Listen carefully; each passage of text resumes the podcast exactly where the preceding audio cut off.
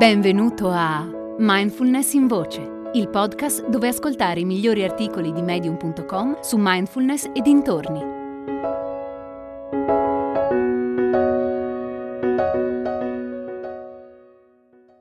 Imparare ad accettare le emozioni difficili di Anuba Kotari. Nei momenti di difficoltà, quando abbiamo il cuore spezzato dal dolore, può essere di beneficio farci aiutare dalla saggezza dei poeti. Una buona poesia può essere un balsamo per l'anima e può renderci capaci di affrontare le verità che la vita ci presenta. Di questa categoria fa parte la poesia intitolata La locanda del poeta persiano Rumi.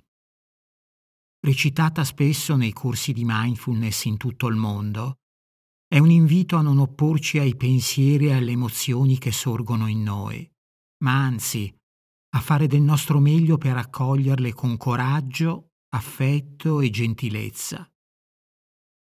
Il dolore e le altre emozioni difficili possono avere una funzione purificatrice.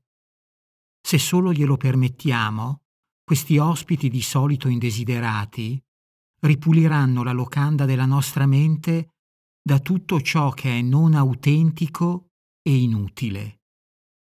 Senza dimenticare che, in quanto ospiti, prima o poi se ne andranno. La poesia dice così. L'essere umano è come una locanda, ogni mattina un nuovo arrivo.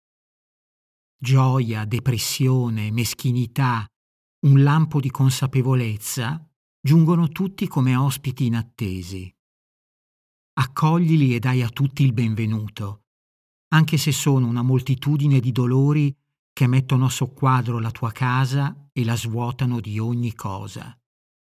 Anche così tratta i tuoi ospiti con onore. Forse stanno facendo spazio per una nuova gioia. I pensieri cupi, la vergogna, la malignità, accoglili sulla porta sorridendo e invitali a entrare. Sii grato per tutto quel che arriva, perché ogni cosa è stata mandata come una guida dall'aldilà. Hai ascoltato Mindfulness in Voce, il podcast di Mindfulness Bergamo, www.mindfulnessbergamo.net.